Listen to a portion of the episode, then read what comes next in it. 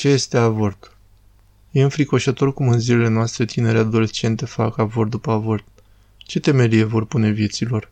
Pe ce își vor zidi fericirea? Pe distrugerea celor mai nevinovate făpturi?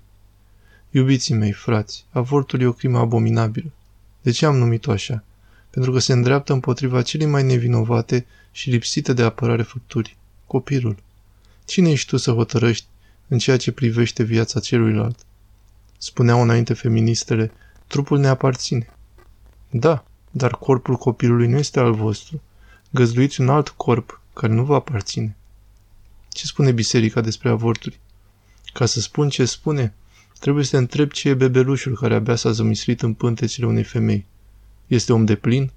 Este un antropoid care cu aer și căldură va evolua într-un om? Biserica spune limpede că e vorba de omul întreg încă din timpul zămislirii. Până să-mi facă cafeaua, stăteam și eu în bucătărie, la o familie. Știam că aveau două fetițe. Însă am văzut trecând pe acolo un prichindel care venea spre mine. L-am mângâiat, la care mama îmi spune, viața acestui prunc vi se datorează. Nu înțeleg, ce vreți să spuneți? Vă amintiți ce v-am întrebat acum 2 ani? Da. Despre mine era vorba, dar mi-a fost rușine să vă spun. Pe masa la care stăteam era un cuțit mare de tăiat pâine. Îi zic încet, încet. Ia-l și junghi el.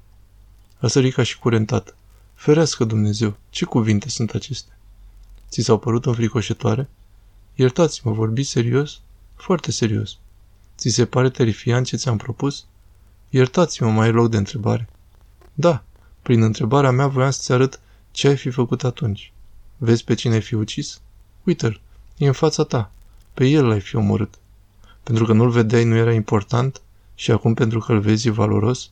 Vrei să te ascunzi după deget? Dacă ce ai fi făcut atunci nu are valoare, fă-o acum. Pentru că același lucru ai fi făcut și atunci și acum. Aceasta este realitatea. Cine va spune însă acest lucru copiilor noștri?